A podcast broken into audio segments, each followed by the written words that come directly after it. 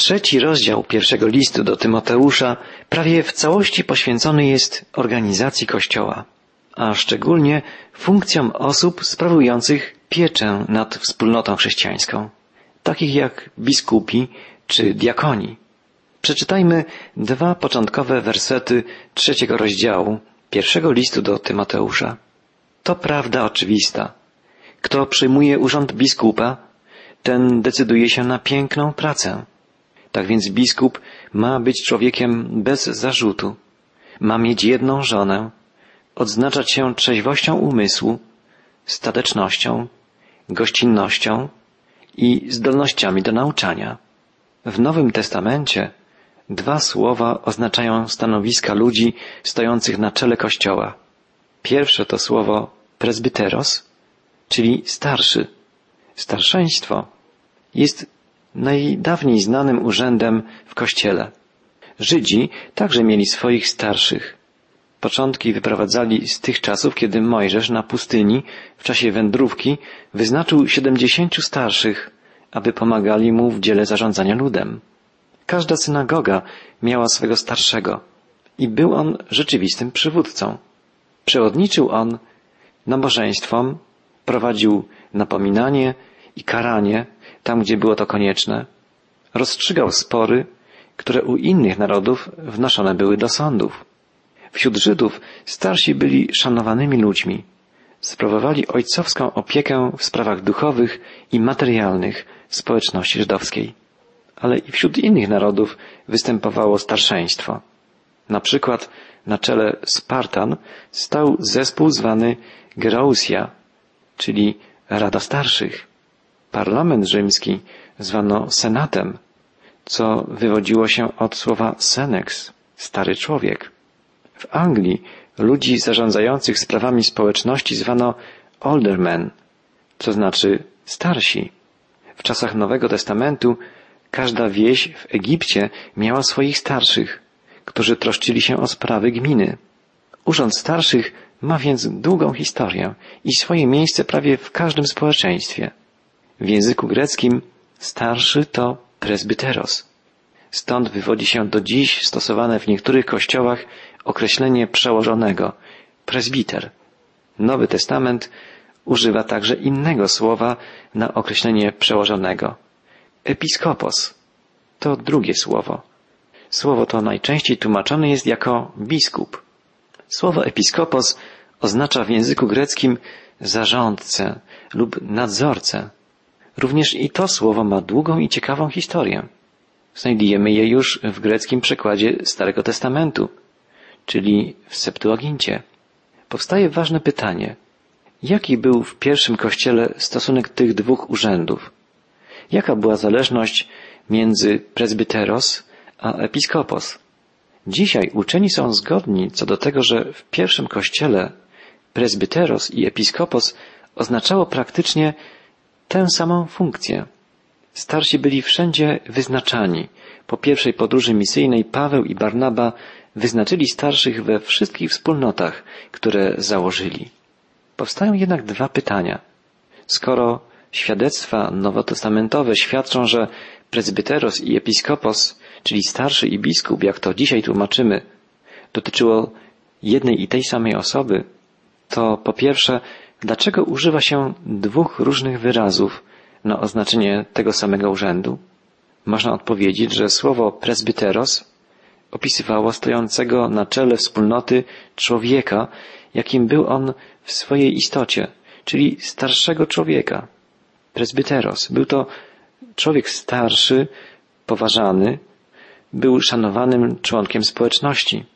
Natomiast Słowo episkopos oznaczało bardziej funkcję, jaką ów człowiek spełniał. Funkcję nadzorowania życia i pracy wspólnoty. Jeden wyraz określa osobę, a drugi zadanie tej osoby, jej funkcję. Drugie pytanie, jakie tu się może pojawić, to takie, w jaki sposób biskup stał się tym, kim jest dzisiaj, jeśli początkowo był tym samym, co starszy? Odpowiedź wydaje się prosta. Zgromadzenie starszych wymagało jednego przewodnika. I w efekcie taki człowiek w naturalny sposób wyłaniał się spośród innych starszych. Zwłaszcza w dużych wspólnotach było to właściwie nieuniknione. Takiego właśnie starszego nazywano episkopos. Był to więc zarządca pośród starszych, zarządca całej wspólnoty. Oczywiście musimy podkreślić, że był on po prostu przywódcą wśród równych sobie. Był to starszy, którego osobiste cechy i pewne okoliczności funkcjonowania wspólnoty czyniły przywódcą, przywódcą pracy, funkcjonowania i życia całej wspólnoty chrześcijańskiej. Słowo episkopos w tekście biblijnym powinno więc być przetłumaczone raczej nie jako biskup, ale zgodnie ze swoim znaczeniem w języku greckim jako zarządca albo nadzorca. Nie posiadało ono w tamtym czasie tego znaczenia, jakie ma dzisiaj słowo biskup. Spróbujmy teraz po wyjaśnieniu tych terminów zrozumieć znaczenie słów apostoła Pawła w jej istocie. Apostoł pisze o obowiązkach przywódców wspólnot chrześcijańskich w taki sposób. Biskup ma być człowiekiem bez zarzutu. Ma mieć jedną żonę, odznaczać się trzeźwością umysłu, statecznością, gościnnością i zdolnościami do nauczania. Nie może nadużywać wina, ani wdawać się w kłótnie, lecz ma być człowiekiem wyrozumiałym, pokojowo usposobionym i niechciwym na grosz. Najpierw czytamy o tym, iż przełożony ma być kimś doświadczonym. Musiał przechodzić przez pewien okres próbny. Nikt nie buduje ani mostu, ani części maszyny z materiału niesprawdzonego. Kościołowi na pewno wyszłoby na zdrowie, gdyby poddawał ściślejszej próbie ludzi wyznaczonych na ważne stanowiska. Tak czynili pierwsi chrześcijanie. Przełożeni poddawali byli ocenie i sprawdzianom. W pierwszym kościele stojący na czele miał podwójne zadanie. Był przywódcą wspólnoty, ale również był jej sługą. Odpowiadał za swoje szafarstwo. Żaden chrześcijanin obdarzony urzędem we wspólnocie nie powinien uważać siebie za nieodpowiadającego przed nikim. Jest on odpowiedzialny zarówno przed Bogiem, jak i przed ludźmi, którym Bóg pozwolił mu kierować, przewodniczyć. Przełożeni mieli też obowiązek przewodniczenia zgromadzeniom chrześcijańskim i obowiązek nauczania na tych zebraniach. Wybierany na ten urząd człowiek nie powinien być nowo nawrócony, podkreśla apostoł. Podawane są dwa powody. Jeden pierwszy jest zupełnie jasny, bo mógłby wbić się w pychę, mógłby dać się ponieść poczuciu własnej ważności. Natomiast drugi jest także istotny i jasny. Mógłby popaść w potępienie diabelskie. Mogą być tu trzy wyjaśnienia tego dziwnego zwrotu. To właśnie przez swoją pychę diabeł zbuntował się przeciwko Bogu i został zrzucony z nieba. W takim wypadku jest to po prostu apostolskie ostrzeżenie przed niebezpieczeństwem pychy. Ale to sformułowanie może także oznaczać, że zbyt szybko awansowany, nawrócony człowiek staje się winny grzechu pychy i daje diabłu okazję do znoszenia skarg przeciwko niemu. Zwiedziony przedstawiciel Kościoła daje okazję diabłu do mówienia patrzcie, oto jest wasz chrześcijanin, to jest wasz członek Kościoła, takim jest przywódca wspólnoty chrześcijańskiej. Słowo diabolos ma dwa znaczenia. Może oznaczać diabła lub oskarżyciela. To samo słowo użył apostoł w jedenastym wierszu, gdzie pisze, że kobiety nie powinny być przewrotne, oszczercze. W sumie zwrot ten może oznaczać, że świeżo nawrócony członek Kościoła, obdarzony urzędem, w razie uderzenia wody sodowej do głowy, daje przyczynę oszczercom do oczerniania całego Kościoła, całej wspólnoty. Jego niegodne zachowanie się dostarcza amunicji ludziom nieżyczliwym Kościołowi. Jakiekolwiek tłumaczenie przyjmiemy, chodzi w istocie o to, że zwiedziony przedstawiciel Kościoła jest złym świadectwem dla otoczenia. W oczach pierwszego Kościoła odpowiedzialność obdarzonego urzędem nie kończyła się na wspólnocie. Należały do takiego funkcjonariusza dwie inne dziedziny odpowiedzialności, w których zła opinia przynosiła szkodę Kościołowi. Pierwszą dziedziną był jego własny dom. Jeśli człowiek taki nie umie zarządzać własnym domem, jak mógłby się angażować w zarządzanie Kościołem? komu nie udało się stworzyć chrześcijańskiego domu, nie poradzi sobie w tworzeniu chrześcijańskiej wspólnoty. Człowiek, który nie potrafi nauczyć własnych domowników, nie będzie odpowiedni do nauczania całej Bożej rodziny. Drugą dziedziną odpowiedzialności jest świat. Przełożony powinien cieszyć się dobrym imieniem u tych, którzy do nas nie należą, podkreśla apostoł. Powinien być człowiekiem, który zdobywa szacunek bliźnich w sprawach codziennego życia. Przeczytajmy uważnie słowa apostoła. Ma być on wzorowym ojcem rodziny, który cieszy się posłuchem i szacunkiem u własnych dzieci. Bo jeśli ktoś nie potrafi kierować własną rodziną, to jakże będzie dbał o Kościół Boży? Nie powinien to być człowiek, który od niedawna jest chrześcijaninem, aby go nie zaślepiła pycha, by nie został potępiony jak diabeł. Powinien cieszyć się też dobrą opinią poza Kościołem, aby nie był narażany na zarzuty i diabelskie podstępy.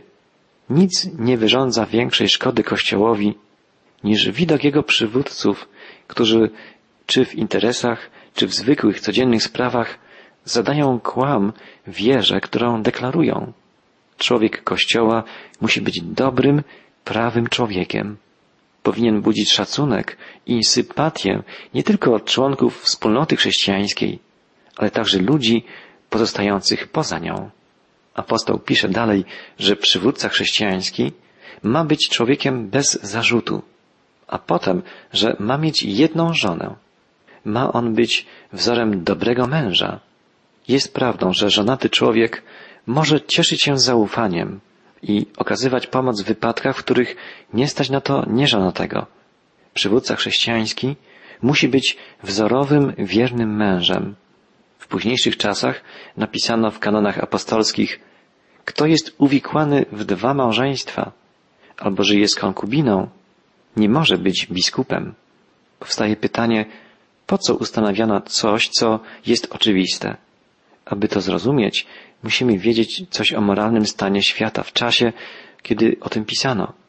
Mówi się nie bez racji, że zupełnie nową cnotą wniesioną przez chrześcijaństwo była czystość małżeńska. Pod wieloma względami świat starożytny był w stanie chaosu moralnego. Chociaż może to brzmieć niewiarygodnie. Nawet niektórzy Żydzi praktykowali poligamię. Czytamy w jednym z utworów U Żydów jest możliwe nawet dzisiaj mieć cztery żony. Józef Flawiusz napisał na podstawie starożytnego obyczaju mężczyzna może żyć z więcej niż z jedną żoną. Ale nawet nie bacząc na te nadzwyczajne przypadki, rozwód był bardzo łatwy do uzyskania w świecie żydowskim. Wprawdzie Żydzi mieli najwyższe ideały małżeństwa spośród wszystkich narodów. Nauczali, że raczej powinien człowiek oddać życie niż popełnić morderstwo, bałwochwalstwo lub cudzołóstwo. Wierzyli, że małżeństwa zawierane są w niebie. Jednak mimo tego wszystkiego prawo żydowskie dopuszczało rozwód. Małżeństwo było ideałem, ale rozwód był dopuszczalny. Małżeństwo było nienaruszalne, ale nie nierozwiązalne. Żydzi utrzymywali, że jeśli raz ideał małżeński został zachwiany przez niewierność lub niezgodność, lepiej było dopuścić rozwód i pozwolić na nowy początek. Najtrudniejsze było to, że kobieta w ogóle nie miała takich praw. Sam Józef Flawiusz przyznawał, mąż ma prawo u nas rozwiązać małżeństwo, ale jeśli żona opuści męża, nie może wyjść za mąż za innego, dopóki poprzedni mąż nie pozwoli jej. W wypadku obopólnej zgody na rozwód w czasach Nowego Testamentu wystarczająca była obecność dwóch świadków, bez żadnego sądu. Mąż miał prawo oddalić żonę dla byle powodu. Żona mogła co najwyżej wnosić do sądu o zmuszenie męża do wydania jej zaświadczenia rozwodowego, ale sąd nie miał prawa zmusić go do tego. W takiej sytuacji sprawy zaszły tak daleko, że kobiety odmawiały zawierania kontraktów małżeńskich, a mężczyźni siwieli w bezżeństwie. Te informacje podaje za źródłami żydowskimi. Dają nam one wyobrażenie, jak traktowano małżeństwo i jak traktowano kobiety w tamtych czasach w świecie żydowskim. Jeszcze gorsza sytuacja panowała w świecie pogan. Według prawa rzymskiego kobieta nie miała właściwie żadnych praw. Jak pisał Katon, jeśli przyłapiesz swoją żonę na cudzołóstwie, masz prawo zabić ją bez żadnej odpowiedzialności przed sądem. Jeśli jednak ty uwikłasz się w cudzołóstwo, żona nie ma prawa podnieść na ciebie palca, gdyż byłoby to bezprawie. Sprawy pogarszały się do tego stopnia, że w roku 131, a więc w drugim wieku naszej ery, znany Rzymianin napisał, gdybyśmy mogli obejść się bez żon, moglibyśmy pozbyć się tego utrapienia. Ponieważ jednak z rządzeniem przyrody ani nie możemy żyć wygodnie z nimi, ani istnieć bez nich, musimy dbać o nasze stałe interesy, a nie o przemijające przyjemności. Nawet poeci rzymscy widzieli okropność tej sytuacji. Horacy pisał, wieki obfitujące w grzech najpierw zbrukały małżeństwo i rodzinę, a z tego źródła zło rozprzestrzeniło się. Inny rzymski autor Juvenaliusz pisał, że niektórzy występują o rozwód prędzej niż więdną liście ozdabiające gilandami dom weselny. W roku dziewiętnastym przed Chrystusem obywatel o imieniu Quintus Lucretius mógł poświęcić pamięci żony taki napis. Rzadko się zdarza, aby małżeństwa trwały do śmierci bez rozwodu, a nasze szczęśliwie przetrwało czterdzieści lat. Znaczy to, że szczęśliwe małżeństwa były zdumiewającym wyjątkiem. Owidiusz i Pliniusz mieli po trzy żony, Cezar i Antoniusz po cztery, Pompejusz pięć, Herod miał ich dziewięć, a córka Cycerona Tulia miała trzech mężów. Neron był trzecim mężem Popei, a piątym Statyli Mesaliny. Nie bez powodu więc apostoł Paweł pisze, iż przywódca chrześcijański ma być mężem jednej żony. W świecie, w którym na najwyższych stanowiskach szerzyła się niemoralność, chrześcijanie mieli za zadanie ukazanie świętości, czystości i stałości małżeństwa. Przywódca chrześcijański ma być mężem jednej żony. Przywódca chrześcijański powinien oznaczać się, pisze dalej apostoł, trzeźwością umysłu i nie może oddawać się pijaństwu. Wino było wtedy w stałym użyciu w starożytnym świecie. Gdzie było trudno o wodę lub była złej jakości, najbardziej naturalnym napojem było wino. Mocny napój należy dawać tym, którzy są blisko zguby, a wino tym, którym jest ciężko na sercu. Czytamy w Księdze Przypowieści. Nie znaczy to wcale, że świat starożytny nie był uczulony na sprawę pijaństwa. Przypowieści nieraz mówią o nieszczęściach wynikających z przyglądania się winu, jego czerwieni. Wino jest naśmiewcą, a mocny napój kłótnią. Znane są też opowiadania o strasznych skutkach nadużycia wina, jak w wypadku Noego, Lota czy Amnona. Te opowieści biblijne świadczą o tym, że już w czasach Starego Testamentu zauważano konsekwencje nadużywania wina. Pomimo tak rozpowszechnionego używania wina jako napoju, świat starożytny był, możemy powiedzieć, wstrzemięźliwy. Wino pito w rozcieńczeniu, dwie części wina na trzy części wody. Człowiek pijany traktowany był ze wzgardą w normalnym społeczeństwie. A co dopiero mówić o środowisku Kościoła. Listy pasterskie pragną podkreślić, że chrześcijanin nie może pozwalać sobie na nic, co usypia jego czujność lub brudzi jego chrześcijańskie postępowanie. Dalej czytamy, iż przywódca chrześcijański ma być człowiekiem umiarkowanym i przyzwoitym. Występują tu greckie słowa, które właściwie są nieprzetłumaczalne. Umiarkowany, rozsądny, roztropny, opanowany, czysty. Tak możemy oddać to, co miał na myśli apostoł. Oznacza to między innymi całkowite panowanie nad pożądaniami seksualnymi. Grecy wyprowadzali terminy, które tutaj się znajdują, z dwóch słów oznaczających zachowanie zdrowego rozsądku i rozwagi. Arystoteles pisał o sile, przez którą przyjemności ciała używane są zgodnie z poleceniami prawa. Filon pisał, iż jest to, to takie ograniczanie i porządkowanie pragnień, które wyklucza skrajności i wykroczenia, a wieńczy umiarkowaniem te, które są potrzebne i na czasie. Pitagoras pisał, iż jest to fundament, na którym spoczywa dusza, Apostoł Paweł, używając greckiego słowa sofron, które jest przetłumaczone właśnie jako umiarkowany, dla opisania jednej z cech charakteru chrześcijańskiego przywódcy, odwołał się więc do najbardziej szlachetnych dążeń starożytnych myślicieli. Nie przypadkiem Eurypides nazwał sofron, czyli roztropność, najwspanialszym darem Bożym. Umiarkowanie, roztropność to bardzo cenna cecha ludzka. Szczególnie istotna jest u kogoś, kto przewodzi innym, kto podejmuje decyzje. Właśnie takim człowiekiem powinien być przełożony chrześcijańskiej wspólnoty. Wewnętrzna harmonia jego osobowości powinna uzewnętrzniać się w uporządkowanym, rozsądnym, opanowanym i czystym postępowaniu.